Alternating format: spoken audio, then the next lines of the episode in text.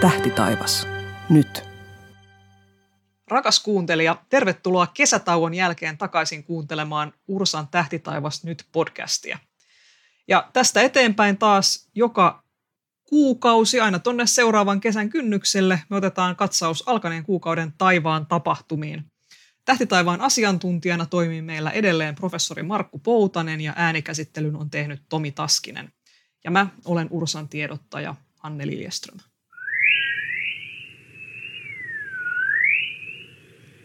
Ihan tähän alkuun tämmöinen ennakkotiedote, vinkki. Nimittäin tuossa koko maassa näkyy lokakuun 25. päivä varsin syvä osittainen auringonpimennys. Me puhutaan siitä tietysti tarkemmin tuossa lokakuun puolella, mutta nyt kannattaisi jo tarkistaa pimennyslasien ja kameran tai kaukoputken suodatinkalvojen kunto, jos sellaisia taloudesta jo löytyy, ja sitten tilata Ursasta uutta tilalle, jos tarvitsee, niin ei tule hoppuja, varastoa vielä riittää. Lokakuussahan on tosiaan usein pilvistä, mutta toivoa on aina. Ja epäilemättä se pimennys nyt näkyy ainakin joissain osissa Suomea. Mutta palataan tähän lokakuun puolella tarkemmin. Markku Poutanen, tervetuloa takaisin meidän virtuaalistudioon. Kerroppa meille vähän ensin tälleen, että näitkö kesän aikana mitään jännää, missä voisit tässäkin podcastissa keskustella? Joo, kiitoksia. Voisi sanoa niin, että oli harvinaisen tylsä kesä siinä mielessä, että varmasti ensimmäinen kerta moneen vuoteen, kun esimerkiksi valaisevia yöpilviä en osunut näkemään yhtenäkään yönä. No osittain ehkä syynä se, että olin tuossa myös matkoilla sitten siinä parhaimpina aikoina, mutta muuten tietysti aina sitä tulee tähtitaivaalle katsottua ja aina lähinnä niin kuin siinä mielessä, että kun kesällä on, että koska sitten rupeaa tähtiä ja, ja tähtitaivasta kunnolla näkymään.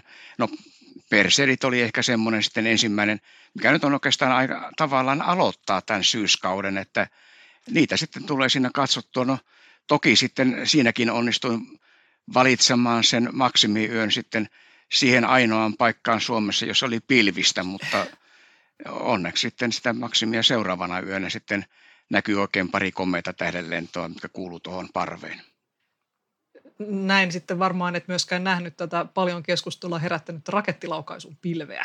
Tai no ei, se oli juuri sillä pilvisenä yönä ja se oli ehkä sitten sen verran vielä myöhään, että en tiedä, olisiko sitä intoa sitten ollut siinä – jatkaa, koska nimittäin sitten siinä kuuhan rupesi jo yhä pahemmin ja pahemmin häiritsemään sitä katselua siinä, että se vielä silloin, juuri kun pimeää tuli, niin se kuu oli vielä jotenkin säädöllisesti siellä alempana, mutta ja varsinkin sitten sitä maksimia seuraavana yönä ja sen jälkeen, niin kuu oli jo niin korkealla, että se, se todella ihan, ihan kunnolla valaasi siellä, että tämä, siinä mielessä, että tämän, tämänvuotinen perseerit, niin ne osuu vähän huonoon kohtaan tuon kuun täyden kuun kanssa tai pikemminkin toisinpäin, että täysikuu osuu vähän huonoon ajankohtaan siinä, mutta no ensi vuonna paremmin.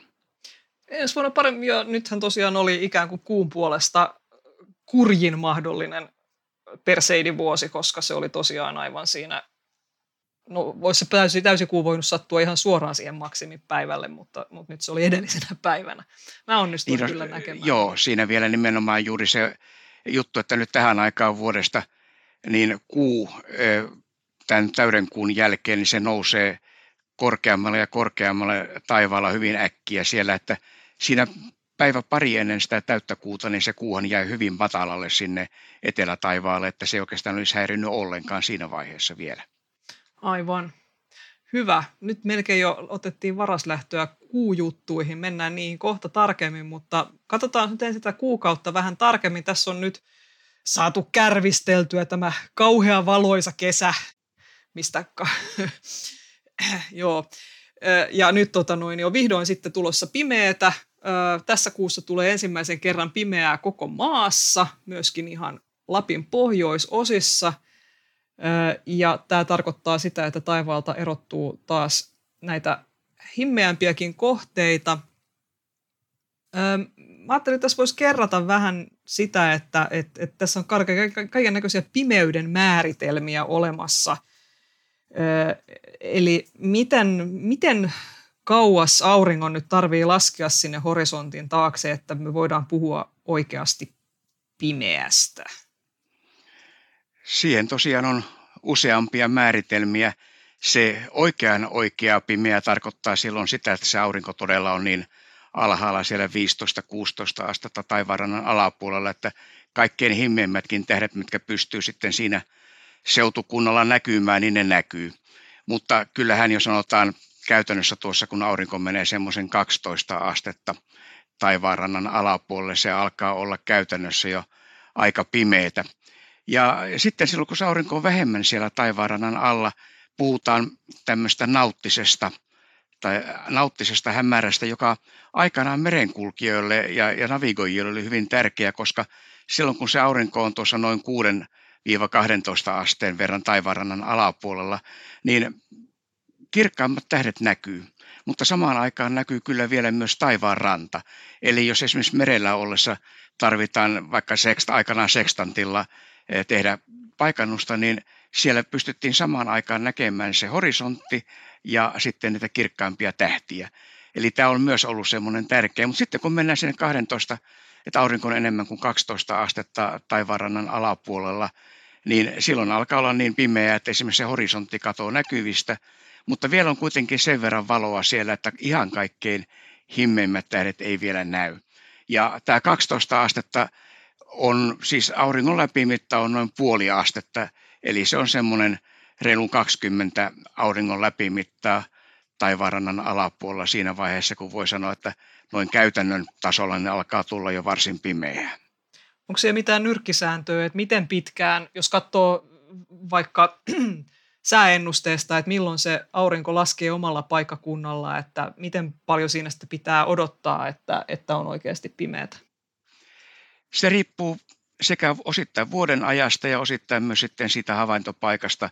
Jos mennään ihan tuonne tropikkiin, missä aurinko suunnilleen humpsahtaa kohti suoraan taivaanrannan alapuolelle, niin sehän menee 15 astetta tunnissa. Eli tunnin kuluttua on jo sitten se säkkipimeä hetki. Ja sitten taas kun mennään tuonne lähelle napapiiriä, se menee hyvin loivasti. Eli siellä saattaa sitten se jurruttaa koko yön siellä vaan pikkasen taivaanrannan alapuolella, eikä sitä pimeää tule.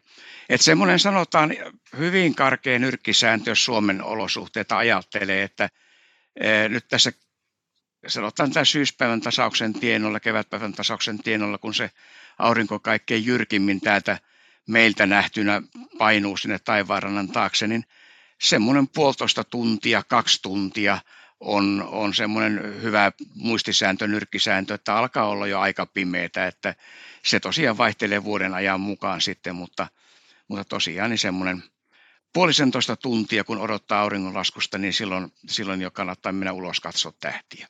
No niin, tämä on hyvä, hyvä pitää mielessä ja osaa sitten vähän arvioida sitä, milloin, milloin, milloin sinne pihalle kannattaisi nyt mennä. Ja pimeän ajan pituus muutenkin pitenee nyt ö, nopeasti, vähän samalla tavalla kuin keväällä, maaliskuussa valon määrä kasvaa nopeasti. Ja tähän liittyy tämmöinen merkkipäivä, joka aina syyskuussa on, eli syyspäivän tasaus. Tänä vuonna se on 23. päivä 9. ja tarkka kellonaika on aamu, aamusella 404. Tästä alkaa niin sanottu tähtitieteellinen syksy, mutta mitä ihmettä se nyt sitten tarkoittaa? Mitä, mitä on tällaiset, on olemassa tässä asia kuin tähtitieteelliset vuodenajat, mutta mistä niissä on kyse? Nämä juuri liittyy tähän, että milloin on syyspäivän tasaus, milloin on talvipäivän seisaus, kevätpäivän tasaus. Ja ne tietyssä mielessä niin kuin kuvastaa tätä no, maan asentoa auringon suhteen sitten syyspäivän tasauksena me ollaan sellaisessa asennossa, että se aurinko ikään kuin paistaa kohti suoraan tuohon maa, maapallon pyörimisakseliin nähden, eli koko maapallolla sitten niin on suunnilleen samat nousu- ja laskuajat auringolle. Tietysti ilmakehä vaikuttaa siihen jonkun verran. Mutta sitten tietysti on, mitä esimerkiksi tuolla niin kuin meteorologian puolella sääennusteissa, säätiedotuksessa käytetään, niin eh, liittyy taas sitten lämpötiloihin. Ja nämä lämpötilathan ei nyt ihan suoraan sitten seuraa näitä tähtitieteellisiä määritelmiä, koska, koska sitten esimerkiksi keväällä eh, on pitempään viileää, sitten kesällä taas lämpenee ja lämpenee ja nyt tässä syksyä kohti, niin ei se vielä se tämmöinen terminen syksy tule siinä vaiheessa, kun on tämä syyspäivän tasaus. Se liittyy taas sitten siihen, että koska ne lämpötilat laskee nollan alapuolelle. Että vähän määritelmästä riippuen että näitä vuoden aikoja sitten, sitten tulee. Ja, ja tietysti yksi mahdollinen on tietysti myös määrittää, että missä kohtaa ratansa maa on. Se nyt on aika lähelle menee sitten näitä, näitä syyspäivän tasaus, talvipäivän seisauskohtia, mutta siinäkin kun maan nopeus radallaan pikkasen vaihtelee, niin pieniä eroja sieltäkin tulee, että määritelmän mukaan. Aivan. Ja niin kuin tuossa mainitsit, että syksyllä on vielä melko pitkään, pitkään lämmintä, niin syksyhän onkin, tämä alkusyksy tässä on hyvä aikaa alkaa opettelemaan tähtitaivaan juttuja, jos niitä ei ole aikaisemmin, aikaisemmin tehnyt eikä harrastanut. Voisi vähän tällä lailla kerrata tätä, tätä meille tärkeää asiaa, eli, eli mistä kannattaisi aloittaa nyt, jos on aivan ummikko taivasjuttujen suhteen, niin, niin mitä sanoisit, mi, mi, mistä lähdetään liikkeelle? Joo, tätä aina vuosittain yritetään muistaa kertoa, että nyt on se paras aika, koska kyllä siinä sitten jo vähän on hermo kireellä, kun talvella menee 20 asteen pakkassa samaa opettelemaan, että se kannattaa tehdä nyt, koska nyt tosiaan on, on vielä lämmintä ja, ja varsinkin jos elokuun puolella on ehtinyt tätä lähteä tekemään, niin nythän esimerkiksi tämän vuoden elokuu oli ihan ihmeellinen. Siellä saattoi sitten teepaita päällä istua keskellä yötä ulkona ja ei, eikä tule kylmä. Mut, mutta niin kuin syyskuu on ehkä semmoinen hyvä aika. Siinä mielessä on pimeää, ei ole kylmä vielä, kun ei ainakaan kovin kylmä. Ja ensimmäinen asia on hankkia jonkinnäköinen tähtikartta. Joko Ursan vuosikirja, netistä löytyy hyviä, sieltä voi vaikka printata sitten, jos ei muuten. Ja sitten no hyvä esimerkki, hyvä mahdollinen tähtikartta on myös tämä Ursan mobiilikartta, minkä saa omaan kännykkänsä ladattua. Ja se on siinä mielessä hienoa, että kun sillä kännykällä osoittaa siihen taivaan suuntaan, niin sehän mokoma näyttää, että mitä tähtiä sillä suunnalla on. Eli se tähtikartta kääntyy sen mukaan, miten sulla se e, kännykkä on. Eli tämä on se ensimmäinen asia. E, hankitaan jonkinlainen tähtikartta, jonka avulla osataan suunnistaa. Ja sitten se seuraava asia on löytää semmoinen rauhallinen paikka, kohtuullisen pimeä, mutta voisi vois ehkä semmoisen varoituksen antaa, että ei liian pimeä. Joko niin, että on sitten juuri siellä iltahämärissä silloin, kun ei vielä ihan kaikki tähdet näy, koska siinä on semmoinen hankaluus, että silloin kun on ihan täysin pimeä, on pimeä paikka, on hienot havaintoolosuhteet, kaikki, niitä tähtiä on niin julmetun paljon, että jos niitä ei tunne yhtään, niin siellä on hukassa. Eli, ja, ja siihen tähtikarttaan ei kuitenkaan ole niitä kaikkia himmeitä tähtiä merkattu. Eli siinä tulee tämmöinen ähky. Ei, ei löydä kaikkea, mitä sillä pitäisi löytää. Eli silloin ihan ensimmäisellä kerroilla kannattaa mennä ehkä vähän semmoiseen vaale, vaaleampaan hetkeen, vaaleampaan paikkaan, valoisampaan paikkaan ja jolloin ihan kaikkien himmemmät tähdet ei näy. Ja silloin tavallaan pystyy helpommin hahmottamaan näitä tähtikuvioita. Joku otava on helppo löytää sieltä sitten ja, ja tuota Kassiope ja, ja sitten kun menee vähän pimeämpään, sitten näkyy sen linnunradan. Eli, eli tavallaan tämä on niin kuin se alku, että lähdetään varovasti liikkeelle ja opetellaan muutama kirkkain tähtikuvio sieltä. Sä mä huomasin tässä, että sä et maininnut ollenkaan tällaisia asioita kuin kaukoputki tai kiikari. Eikö se niitä tarvi sitten ollenkaan mukavassa? No ei, ei tässä vaiheessa vielä. Et se on, pitää, ensin pitää tavallaan niin kuin tämä tähtikartta saada päähän. Ja sen jälkeen totta kai kiikarilla on kiva katsella. Sieltä näkyy, näkyy kaikenlaista, kun kiikarilla katsoo. Ja kaukoputkella yhtä lailla, mutta se on vähän hankalampi kaukoputkella, jos ei, jos ei tunne mitään, niin sieltä löytää jotain. Ellei sitten ole semmoinen kaukoputki, ja jalusta, mikä, mikä sitten toimii sillä, että napista painamalla se menee haluttuun suuntaan.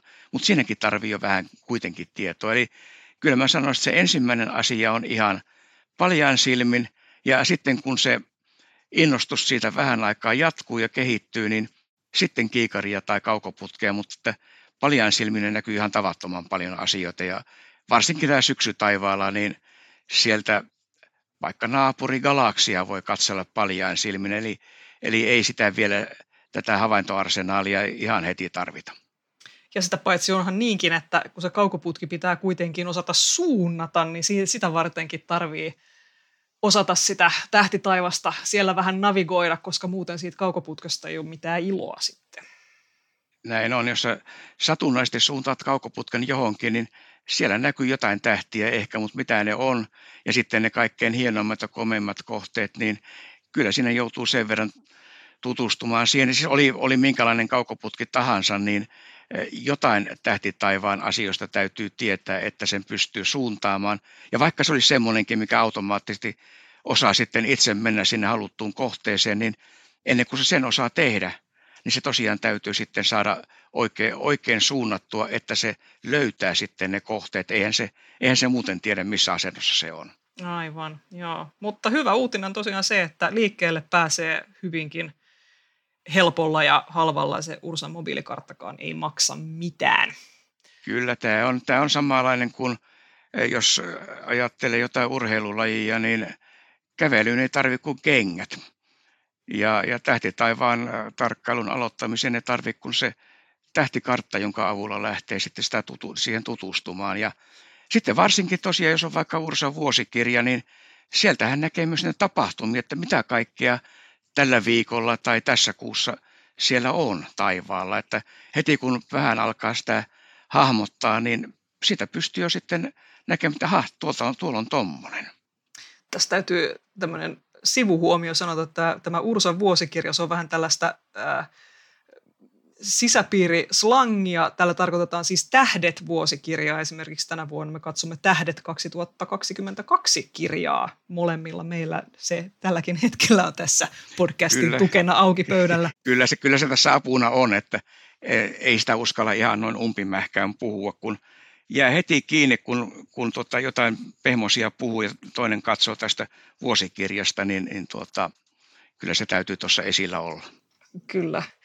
Mutta hei, nyt kun on puhuttu siitä, että, että lähdetään se taivaalle katsomaan vaikka ensimmäistä kertaa tai tieskö monennetta kertaa, niin katsotaan nyt sitten, että minkälainen on se syyskuun tähtitaivas, koska tähtitaivashan ei ole aina samanlainen, vaan se vaihtelee vuoden mittaan. Kerrotaanko vielä ihan tämmöinen näin perusjuttu tässä, että minkä takia tähtitaivas on erilainen vuoden mittaan? Se johtuu ihan siitä, että maa kiertää aurinkoa ja puolen vuoden päästä me katsotaan täsmälleen päinvastaiseen suuntaan, mitä me katsotaan tällä hetkellä. Ja ne tähdet, mitkä näkyy nyt, niin ne puolen vuoden päästä näkyy auringon suunnalla, eli päiväaikaan, jolloin me ei sitä, sitä taivaan osaa nähdä. Eli tämän takia tosiaan niin se tähtitaivas muuttuu, ja se on noin kaksi, suunnilleen kaksi tuntia kuukaudessa. Eli Eli nyt kahden, niin kuin kuukauden päästä niin tähtitaivas näkyy samassa asennossa kaksi tuntia aikaisemmin kuin mitä se näkyy nyt. Että tämmöinen, tämmöinen muistisääntö myös, että vuodessa sitä tulee sitten 12 kuukaudessa tulee 24 tuntia, eli sitten se taas näkyy siinä samassa asennossa kuin mitä se näkyy tällä hetkellä, niin vuoden päästä tässä syyskuussa. Ja planeetat taas, kun nekin kiertää aurinkoa kaikki omaan tahtiinsa, niin ne sitten on vuodesta toiseen vähän aina eri aikaa siellä taivaalla. Puhutaan planeetoista kohta lisää, mutta katsotaan sitten ensin sitä syyskuun tähtitaivasta, eli, eli mitä siellä alkaa illan tullen näkyä?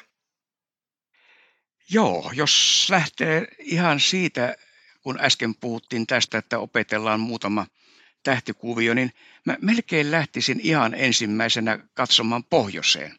Ja siellä matalalla eh, pohjoissuunnalla niin näkyy Otava. Sehän on ison karhun tähdistön osa ja aika moni tuntee se entuudestaan nämä seitsemän tähteä siellä ja se Otava on nyt tosiaan tässä syksytaivaalla, se on siellä pohjoisen suunnalla enemmän tai vähemmän, vähän lännen puolella iltayöstä ja sitten siinä puolen yön nurkilla se on ihan siellä matalalla pohjoisessa. Se on yksi semmoinen, mikä on niin kuin helppo tunnistaa sieltä. Mutta sitten sieltä, jos lähdetään kiertämään sitten myötäpäivään, eli siihen suuntaan, mihin aurinko kiertää, mennään idän, itä, idän suuntaan pohjoisesta, niin siellä on ajomies. Ajomiehen kapella on kirkas tähti. se löytyy sieltä, kun lähdetään Otavasta ja ruvetaan menemään sinne itään päin, vähän pyörähdetään siitä, niin se on siellä melkein idän suunnalla sitten tämä kirkas kapella tähti, niin ne on semmoiset, mitkä sieltä pohjoisen suunnasta näkyy. Ja sitten alkuillasta, jos, jos tuota, alkuiltaa katsoo silloin, kun pimeä tulee, niin taas vastaavasti sieltä Otavasta lännen puolelle näkyy Arcturus, karhunvartijan, myös aika kirkas tähti, vähän ehkä punertava, jotkut ehkä pystyy sen punertavan värinkin sitä huomaamaan. Tämä Arcturus laskee sitten tuonne taivaanrantaan, kun mennään kohti puolta yötä, mutta nämä on tällaisia aika hyviä kirkkaita merkkejä.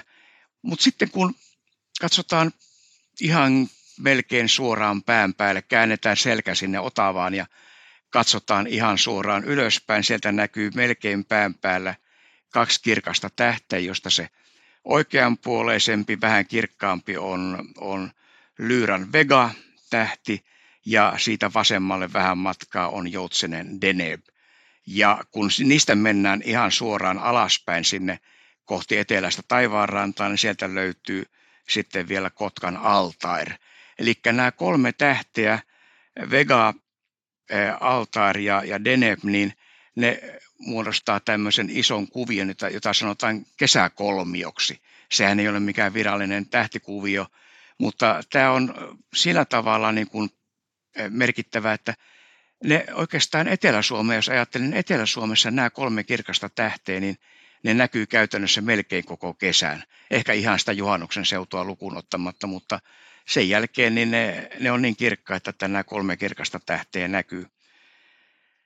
Ja mitäs vielä sitten, jos ajatellaan näitä etelän, etelän tähdistöjä, siellä on vähän himmeämpää, että me joudutaan odottelemaan tässä, kun se pimeä laskeutuu, niin sitten sieltä Pegasus 4 löytyy Andromeda, pään päällä melkein tulee tämmöinen W, tai riippuu kummin päin katsoo W tai M-muotoinen Cassiopeia, Perseus ja sitten kaiken kruunaa se, että kun pimeää tulee ja pimeässä paikassa ollaan, niin pikkuhiljaa ruvetaan näkemään tämä meidän oma galaksimme linnunrata.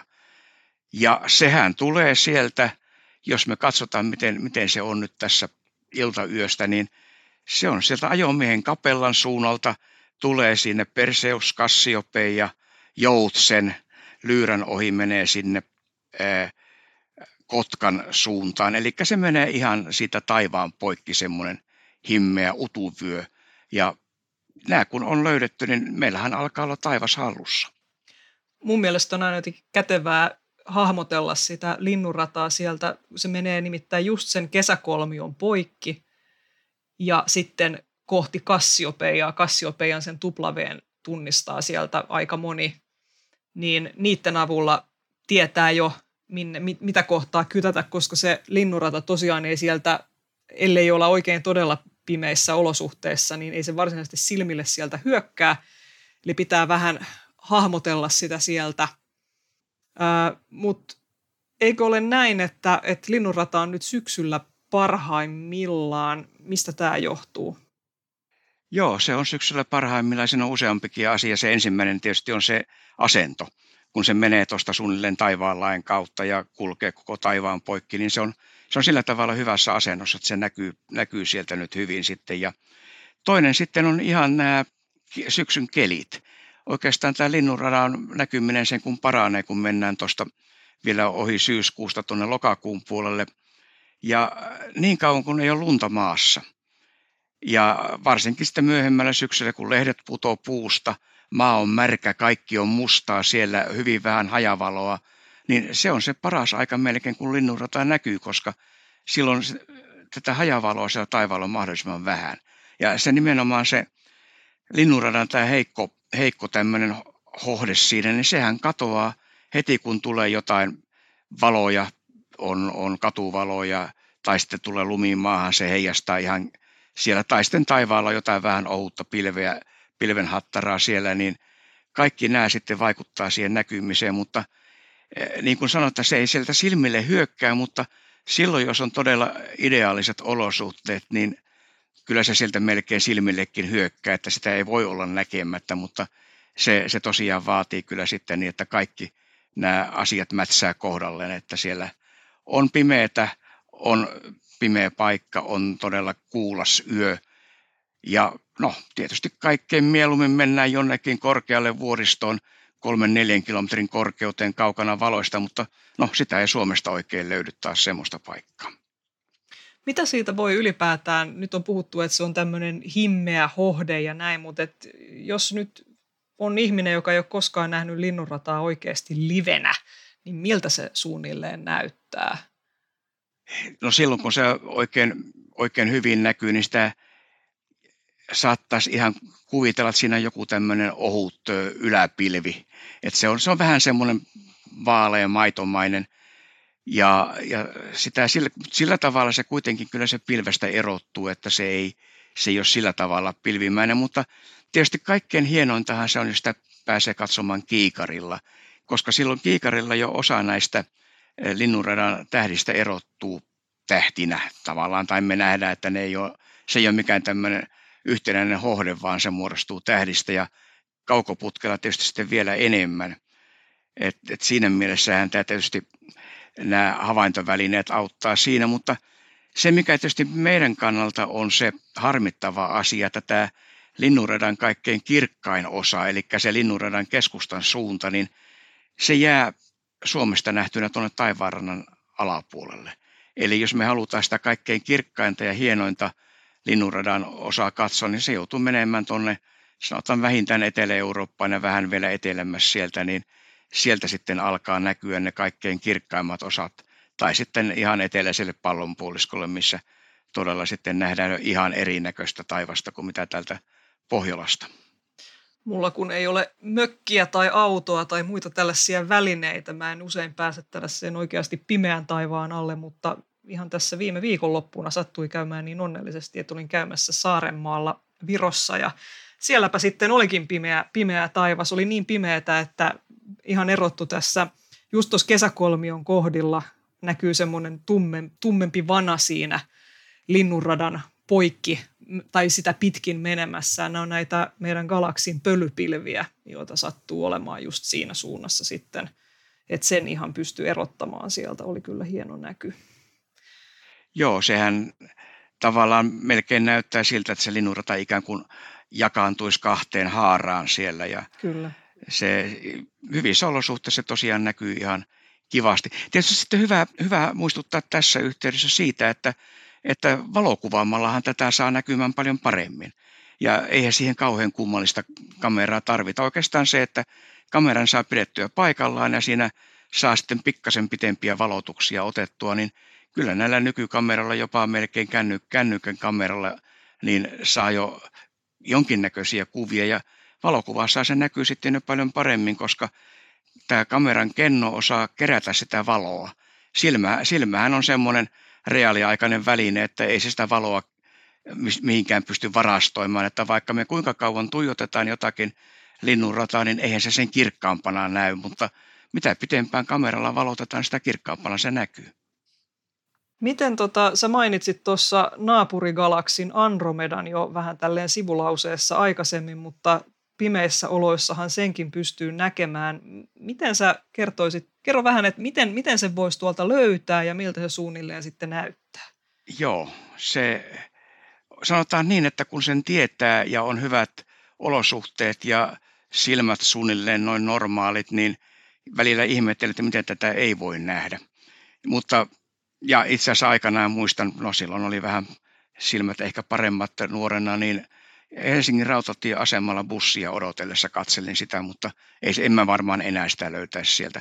Tuota, eli eh, pikkasen joudutaan sitten taas opettelemaan uusia tähtikuvioita ja siellä nyt syksyyönä niin tuossa iltayöstä Kaakon suunnalla suunnilleen näkyy Pegasus. Ja tämä Pegasus 4, se on kartassa paljon selvemmän näköinen, mutta taivaalta se on yllättävän iso. Eli neljä tähteä muodostaa tämmöisen neljön. Ja siitä neljön vasemmasta yläkulmasta lähtee tähtien, muutamia tähtien muodostama jono, joka on Andromedan tähdistö. Ja nyt tämä Andromeda-galaksi, se löytyy sitä Andromedan tähdistöstä, kun mennään, mennään näitä tähtiä, tähtijonoja pitkin hyppelemällä sieltä. Lähdetään Pegasus 4 vasemmasta yläkulmasta, hypätään ensimmäisen Andromeda-tähdistön tähteen, joka on siinä pienen matkan päässä, joka on ehkä noin puolet sen Pegasus 4 sivun pituudesta, niin se ensimmäinen tähti, ja se menee tuonne niin kuin vasemmalle ylös. Ja sitten vielä hypätään seuraavaan tähteen, joka on suunnilleen saman verran. E, suunnilleen yhtä kirkkaita kaikki kuin ne Pegasus 4 tähdet ja pysähdytään siihen. Ja siitä poiketaan, mennään suora, suunnilleen suoraan ylöspäin.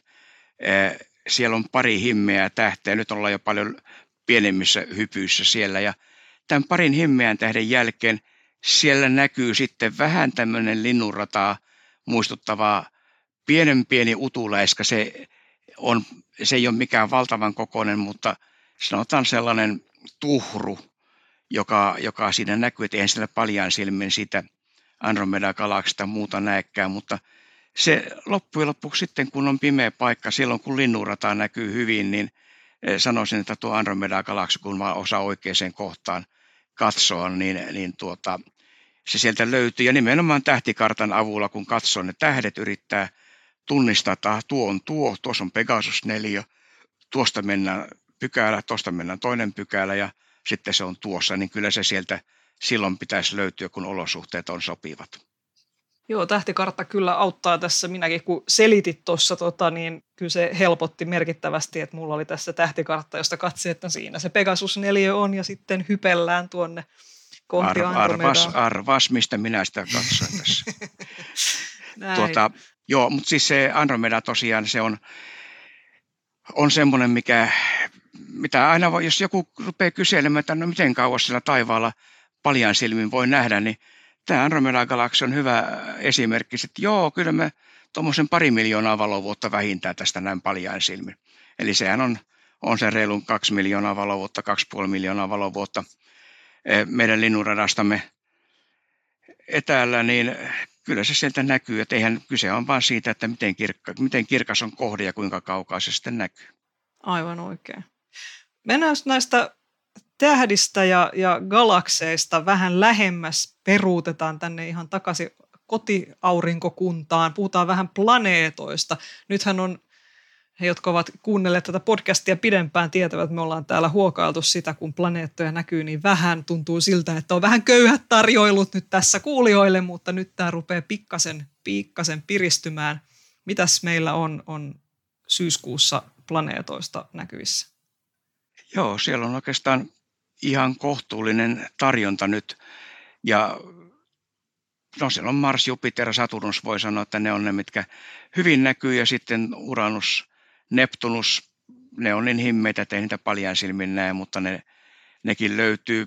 Ainoastaan Merkurius ja Venus on nyt niitä, mitkä on tuolla auringon suunnalla. Ja jos vähän aikaa jaksaa odotella, niin sitten lokakuun puolella voi jo Merkuriustakin etsiskellä. Mutta tosiaan niin Saturnus, jos lähdetään tästä ajallisesti niin, että mikä näkyy iltayöstä, niin Saturnus oli oppositiossa, eli vastapäätä aurinkoon niin elokuussa, ja se, se on siellä aika matalalla, se jää tosiaan todella matalalle tuonne etelätaivaalle, e, ja se on vähän sillä tavalla tietysti huonosti näkyvistä, jos joku vaikka kaukoputkella sitä katsoo, niin se on siellä e, matalalla. Ilmakehä häiritsee, se väreilee siellä, että se on siinä mielessä huonosti näkyvissä, että tuossa tulevina vuosina, sanotaan kymmenen vuoden päästä jo, niin näkyy oikein hyvin, kun malttaa vaan odotella, että, tai jo viidenkin vuoden päästä.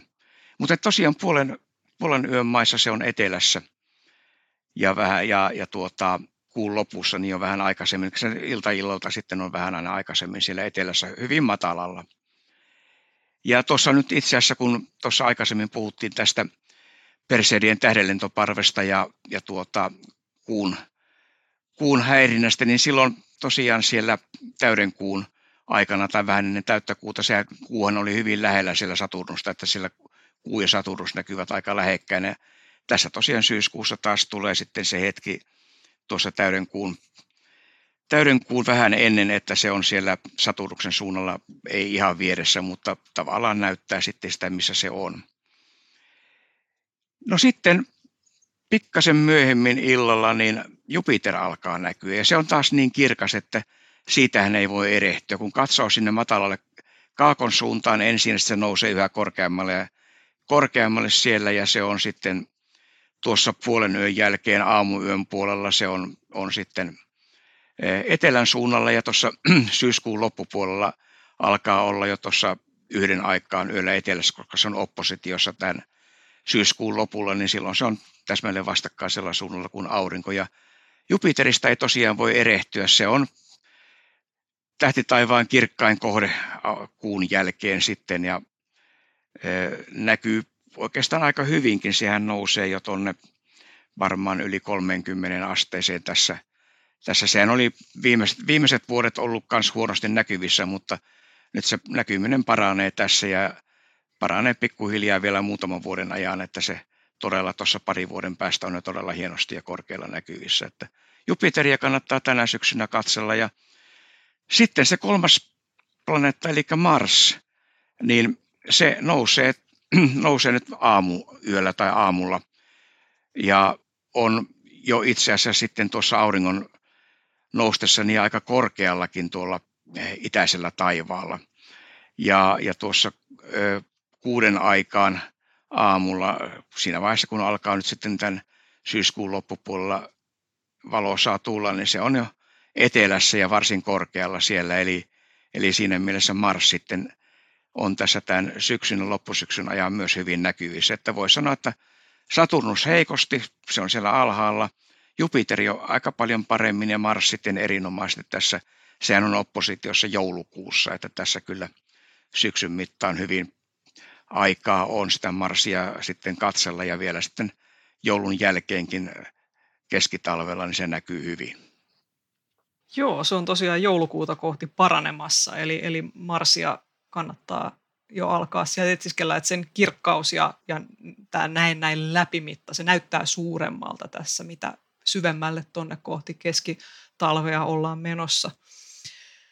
Tässä on vähän parjattu tuota kuuta jo tässä useammassa eri otteessa. Kuupoloinen, kuuhan on kiva kohde, se vaan kun se on niin kirkas, että jos yrittää himmeämpiä kohteita nähdä, niin se siinä vähän häiritsee. Mutta nyt jos haluaa nauttia kuutamoista ja miksikäs ei, niin, niin millaisia, mitäs voidaan sanoa syyskuun kuutamoista?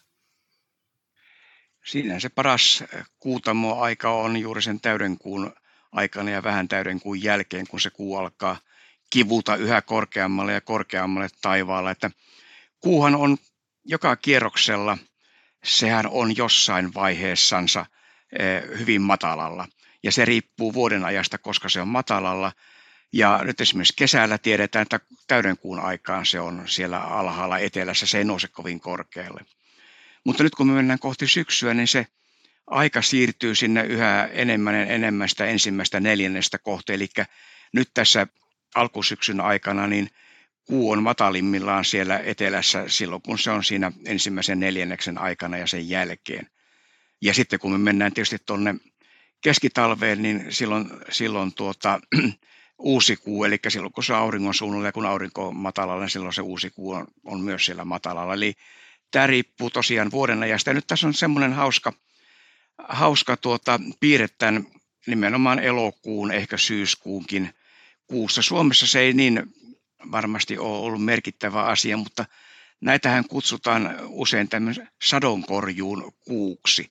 Ja, ja idea oli ajatus siinä, että eh, kun kuu sitten täydenkuun jälkeen rupeaa hyvin nopeasti se korkeus taivaalla rupeaa kasvamaan siinä, niin se nousee suunnilleen samaan aikaan ilta illalta.